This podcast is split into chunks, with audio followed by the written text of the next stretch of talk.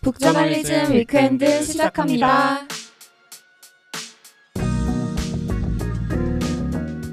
안녕하세요. 현재를 해설하고 미래를 전망하는 소식을 살펴보는 위크엔드 이번 이야기는 김혜림 에디터가 준비했습니다. 네, 안녕하세요. 안녕하세요. 네, 제가 준비한 소식은 바로 인공지능과 미국 상원의원 관련된 이야기입니다. 오, 어떤 어, 이야기죠? 지금 미국 의원들이 바빠요. 어. 지금 몇몇의 미국 상원 의원들이 고위험 인공지능 모델을 위해서 독립적인 라이센스 제도를 만들고 싶어 하거든요. 음. 그러니까 언제 어떻게 감시하겠다 그리고 어떻게 규제하겠다 그리고 이렇게 개발해야 한다에 대한 가이드라인을 만드는 건데 이 마이크로소프트 사장도 청문회에서 야 우리도 라이센스 환영한다 정말 적극 참여하겠다라고 말하기도 했고요. 네. 그래서 미국에서 이제 AI 제재가 조금씩 구체화되는 과정이라고 볼 수 있을 것 같아요. 어, 음. 그러면은 오늘은 이 인공지능의 제재랑 관련한 내용인가요? 어, 저는 조금 더 깊이 들어가 보려고 합니다. 네. 혹시 승민 에디터 데이터 라벨러라고 들어봤어요? 어, 저 이거 뭔지 알아요. 어. 그리고 비슷한 일을 해봤어요. 아 정말요? 어떤 일을 보셨어요? 아, 이게 비슷하다고 해도 될지 모르겠네요. 제가 방송국에서 아카이브실에서 일해본 적이 있거든요. 네. 그때 어떤 일을 했냐면은 뉴스 그 생 영상이 들어와요. 예? 그냥 길거리에서 막 사람들 막 추운데 발 동동동동 거리면서 어. 기다리는 영상. 그러면은 제가 그거에다가 분류를 하는 거예요. 예. 겨울철, 사람들, 횡단보도 어머, 이런 식으로. 정확히 그거예요. 그쵸. 데이터 예. labeler 이런 거 하는 네, 거죠. 당신은 데이터 labeler였군요. 어, 이 뭐 하는 사람이냐면 AI 시스템이 엄청난 양의 데이터를 흡수하잖아요. 네. 그때 인공지능을 안전하고 또 신뢰할 수 있게 만들기 위해서 학습 데이터의 라벨을 지정하고 그거에 따른 피드백을 보는 그런 직업이라고 할 수 있습니다. 어, 그러면은 인공지능 영역에서 데이터 labeler는 어떤 일을 하나요? 어, 조금 더 구체적으로 이야기를 해볼게요. 네. 만약에 이미지를 인식해서 사진을 분류하는 인공지능 모델을 구축했다고 해볼게요. 근데 이 컴퓨터는 바보잖아요. 0과 1밖에 몰라요. 그쵸. 이 컴퓨터가 아무런 배경 지식도 없이 푸들이랑 머핀 이미지를 좀 구분할 수 있겠어요? 어. 예. 프라이드 치킨이랑 푸들도 엄청 비슷하게 생겼는데. 그쵸. 그냥 예. 갈색이고 뽀글뽀글한 예, 느낌이죠. 그러니까 인간 손이 필요한 거예요. 음. 인간의 머리도 필요한 거고. 그래서 아 다리가 네 개고 조금 귀여운 느낌도 있고 이 귀같이 생긴 게 동그란 머리통 위에 달려 있다 하면은 아 이건 강아지입니다라는 걸 기계한테 알려 주는 거죠. 라벨을 어. 통해서.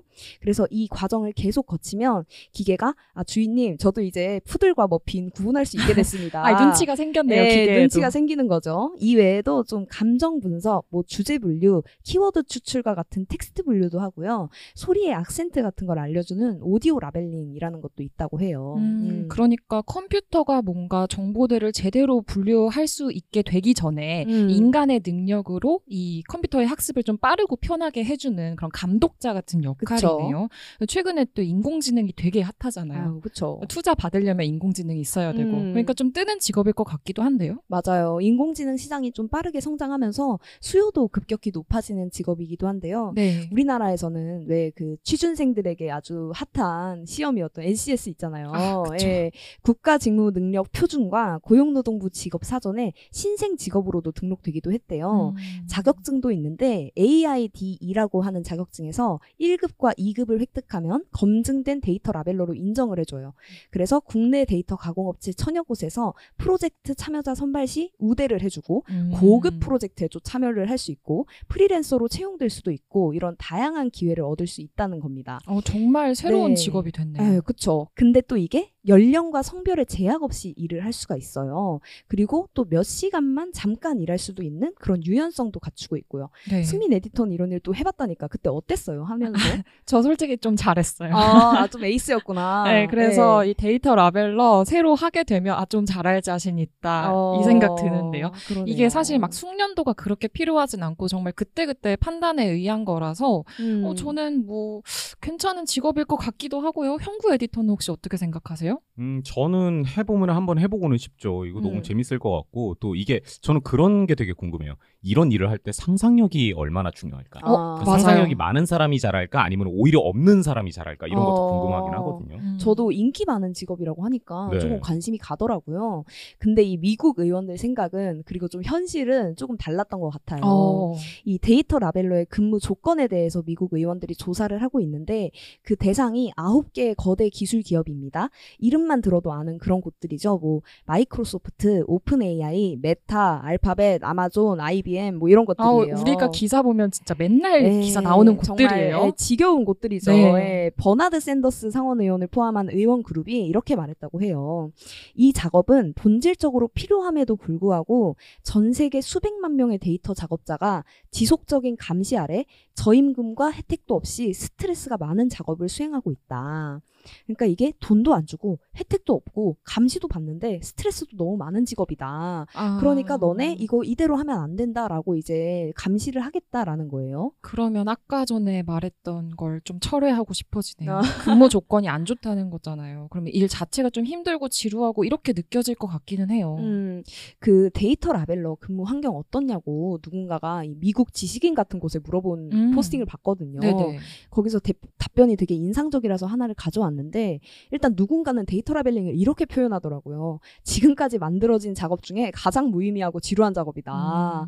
이 전통적인 블루 칼라 노동직 농장에서 일하는 사람들은 이게 왜 중요한 일인지를 상대적으로 이해하기가 쉽대요. 어. 그러니까 내가 딴 열매가 누군가가 먹고 내가 딴 열매를 누군가가 소화하고 또 가공하고 이런 게 중요하다는 걸 알잖아요. 바로바로 눈에 보이죠. 네. 그런데 데이터 labeling은 내가 실제로 이걸 왜 하고 있는 거지? 어. 이 일이 왜 중요한 거지에 대한 의미를 찾기가 어려운 거예요. 어, 뭔지 알 것 같아요. 음. 내가 AI에 얼마나 기여하고 있는지 네. 알 수도 없고, 그리고 내가 사실 AI에 기여한다기보다는 이 데이터 시스템을 한 바퀴 거쳐서 나오는 거잖아요. 그렇죠. 네. 그러니까 데이터 labeling 자체가 일에서 좀 효능감을 느낄 수가 없는 구조다라는 음. 이야기를 하더라고요.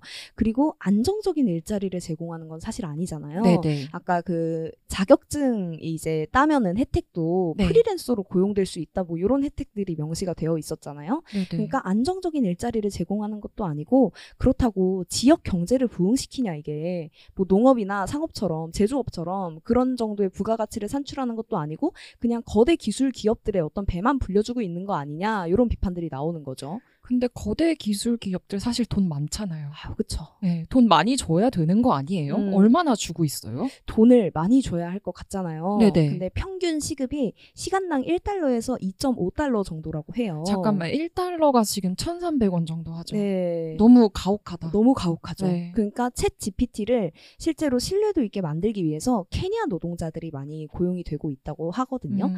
타임지가 이 올해 초에 단독으로 기사를 한 편 냈어요. 네네. 오픈 AI는 챗 GPT를 안전하게 만들기 위해서 시간당 2달러 미만을 쓰면서 케냐 근로자를 고용한다. 이게 기사 제목이었거든요. 음. 이 보도에 따르면 케냐 노동자들이 성적 학대, 증오심 표현, 폭력을 포함한 다양한 정신적 스트레스를 유발할 수 있는 이미지를 수천 장 보고 그거에 라벨을 붙이는 일을 했다고 해요. 아, 인터넷에 이런 자료 진짜 많잖아요. 예, 근데 그쵸? 그 데이터를 이 챗GPT가 그대로 송출하면 안 되잖아요. 그쵸. 그러니까 거기에 이제 라벨을 붙이는 거죠. 네. 그리고 직원들이 매일 9시간 동안 근무를 하면서 막 천 개에 이르는 단어를 읽고 그거에 레이블을 지정해야 하기도 했대요. 그래서 직원들이 이런 업무로 인해서 자기가 상처를 입었다고 말하기도 했고 좀 저는 이 부분이 제일 어이가 없었는데 막 음. 오픈 AI에서 직원으로 일하면 되게 좋을 것 같잖아요. 네. 커피도 공짜로 계속 줄 것 같고 완전 첨단 시스템일 어, 것 같아요. 1인당 1 안마의자 보급해 줄 것 같고 되게 좋을 것 같은데 이런 다양한 복지가 다른 회사 직원들한테는 적용이 되는데 이 데이터 labeler 노동자들한테는 적용되지 않았다고 하더라고요. 음. 그래서 한 노동자는 이 일을 하면서 인생이 다 끝난 것 같다. 희망이 사라지고 모든 걸 잃은 느낌이다. 너무 스트레스가 심했다. 이렇게 얘기하기도 했대요. 아, 이게 오픈 AI 진짜 문제 많죠. 그거 음. 말고도요. 왜 그 월드코인 한다고 막 그러잖아요. 그 네. 홍채 인식하는 거. 음. 근데 그 처음에 홍채 인식 데이터를 막 받아와야 되는데 그거를 사람들이 이제 잘 하지를 않으니까 아프리카에 가서 예. 막 사람들한테 이제 거짓말하면서 약간 홍채 인식 데이터 같은 거를 받았다 이런 얘기들도 있고요.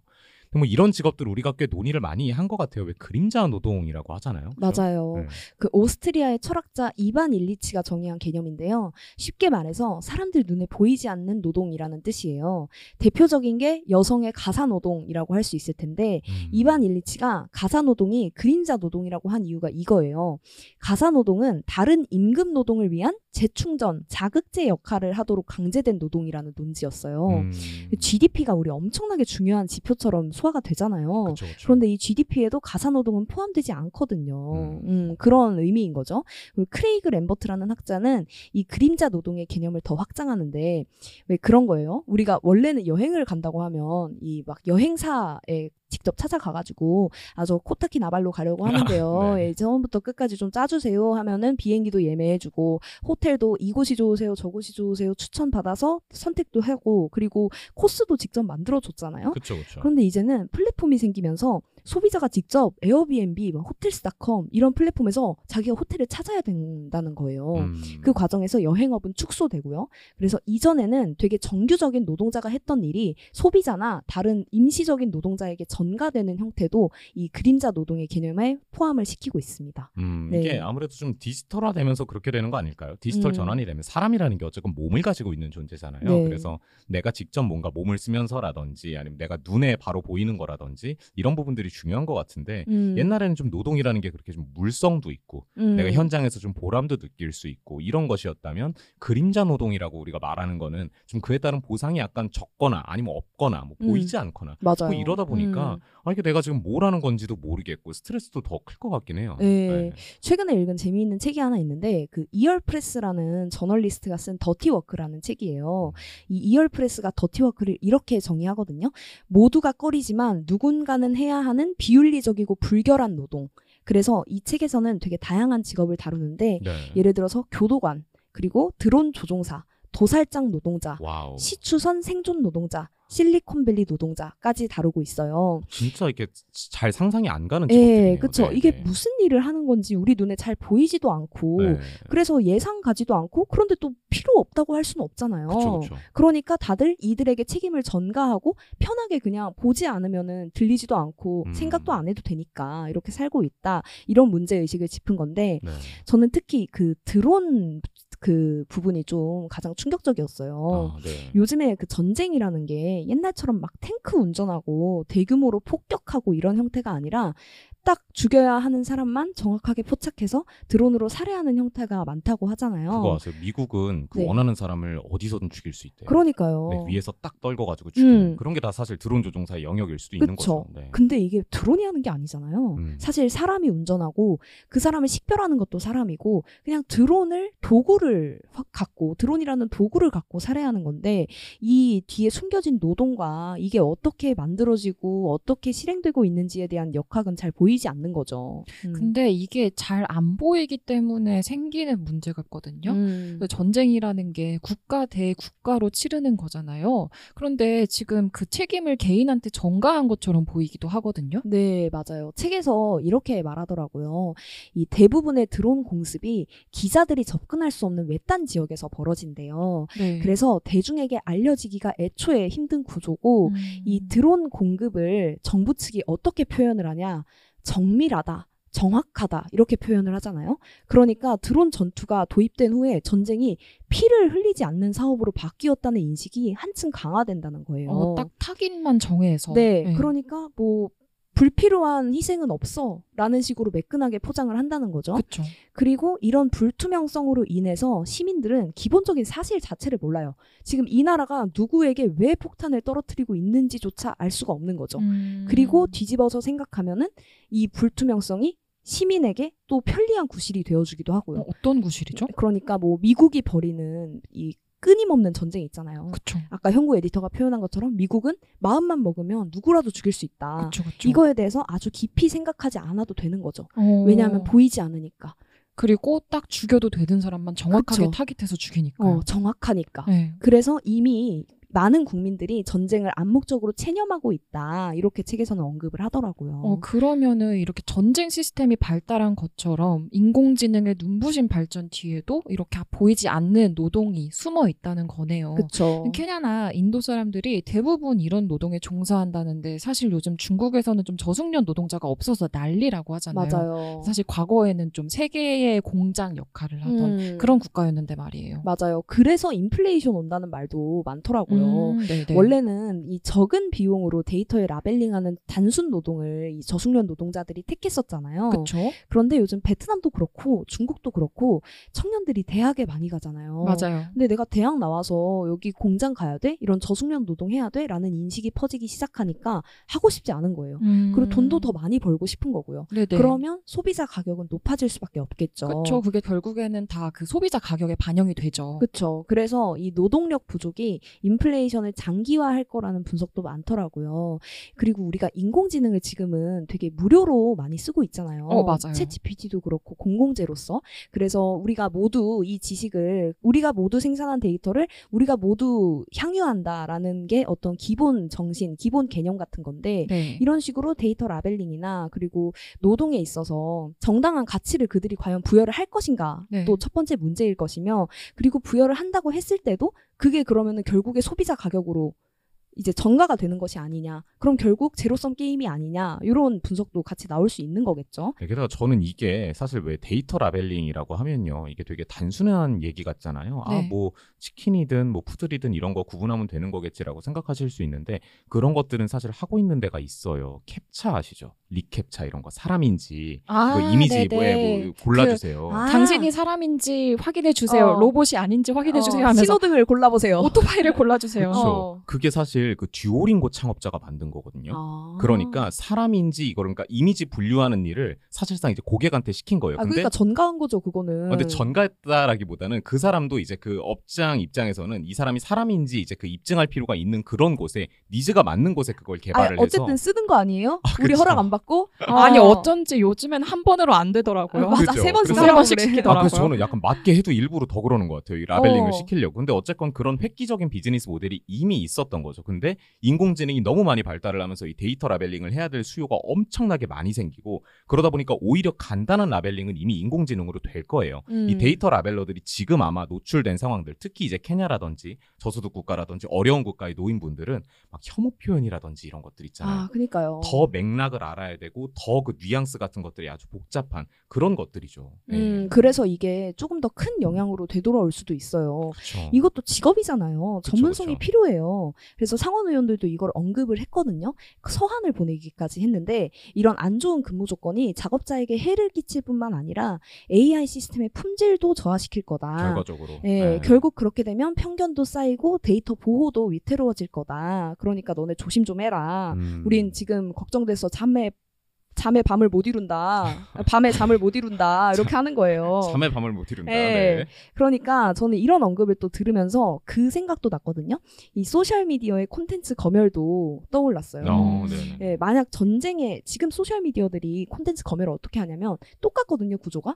그 제3국의 노동자들한테 정말 염가로 노동을 시켜가지고 이게 폭력적인 이미지인지 아니면 성적인 이미지인지 너가 판단해서 검열을 할지 말지를 너가 결정해라고 하는 건데 만약에 전쟁 폭탄이 터져서 나체로 대피하는 여자아이의 모습이 담긴 사진이라면 그거를 어떻게 분류하시겠어요? 이게 알아야 되는 정보인지 어, 아니면은 성적 이미지로 분류를 해야 되는 건지 굉장히 복잡한 문제잖아요. 너무 판단하기 어려운 예, 문제인데요. 그런데 이런 쟁점에 대해서 충분한 숙고와 수기가 있어야 되는데 이걸 그냥 저렴하다고 외주화하면 결국에는 사회에 더 큰 문제로 돌아오지 않을까 이런 생각을 어, 했습니다. 그렇습니다. 인공지능 시대를 준비하면서 생각해야 될 게 정말 많은 것 같아요. 네. 네. 이 사무실의 변화만이 아니라 보이지 않는 사무실에서 일하는 사람들도 있었네요. 맞아요. 그 제가 좋아하는 어떤 책 중에 노매드랜드라는 책이 있는데 네. 거기 초반부에서 아마존 주차장에서 그 트럭 이 있잖아요. 네네. 세워진 트럭에 사는 노동자들을 조명을 하는데 음. 집도 없고 그렇 다고 뭐 아마존에서 일하는 게 정규적인 직업도 아니고 그냥 계속 이, 이동하면서 이 시즌제 일자리만 갖고 있는 거예요. 네네. 이게 굳이 인공지능뿐 아니라 플랫폼 노동 전반에서 일어나는 현상인 거를 이제는 모두가 주목하고 좀 해결해 나가야 하는 시점이 아닌가라는 생각을 하고 음. 단순히 뭐 배달 노동자들이 모여서 권리를 주장한다고 보는 게 아니라 이런 형태의 노동이 표준이 된 사회에서는 무엇을 보완하고 또 해결해야 하는지를 같이 생각해 봐야 되는 때가 아닌가. 네, 그래서 청취자분들도 모두 함께 이 어려운 문제, 복잡한 문제에 대해서 고민하고 댓글로 많은 의견 남겨주셨으면 좋겠습니다. 네, 최근에 플랫폼 노동자들이 그 플랫폼의 알고리즘이 취업 규칙이라면서 그 음. 알고리즘을 공개해야 한다라고 얘기했던 게 생각이 나는데요. 데이터 라벨러 이야기에서부터 출발해서 플랫폼 노동까지 폭넓게 이야기 나눠봤습니다. 그럼 오늘의 위크엔드는 여기서 마무리합니다. 내일은 제가 준비했는데요. 여러분, 수능이 60일 남았습니다. 올해 수능에는 현역 고3 학생들이 아니라 N수생 비율이 28년 만에 최고치라고 하는데요. 불안한 어른들이 전문성 있는 직업을 위해 의대, 약대, 로스쿨 등 대학 교육 과정에 다시 지원하고 있는 겁니다. 이들이 느끼는 불안의 실체는 뭘까요? 30대의 진정성 있는 목소리로 그들의 삶과 불안을 알아보았습니다. 북저널리즘 위크엔드는 북저널리즘 웹사이트와 애플 팟캐스트, 스포티파이, 네이버 오디오 클립, 유튜브에서도 만나보실 수 있습니다. 그럼 내일도 위크엔드에서 만나요.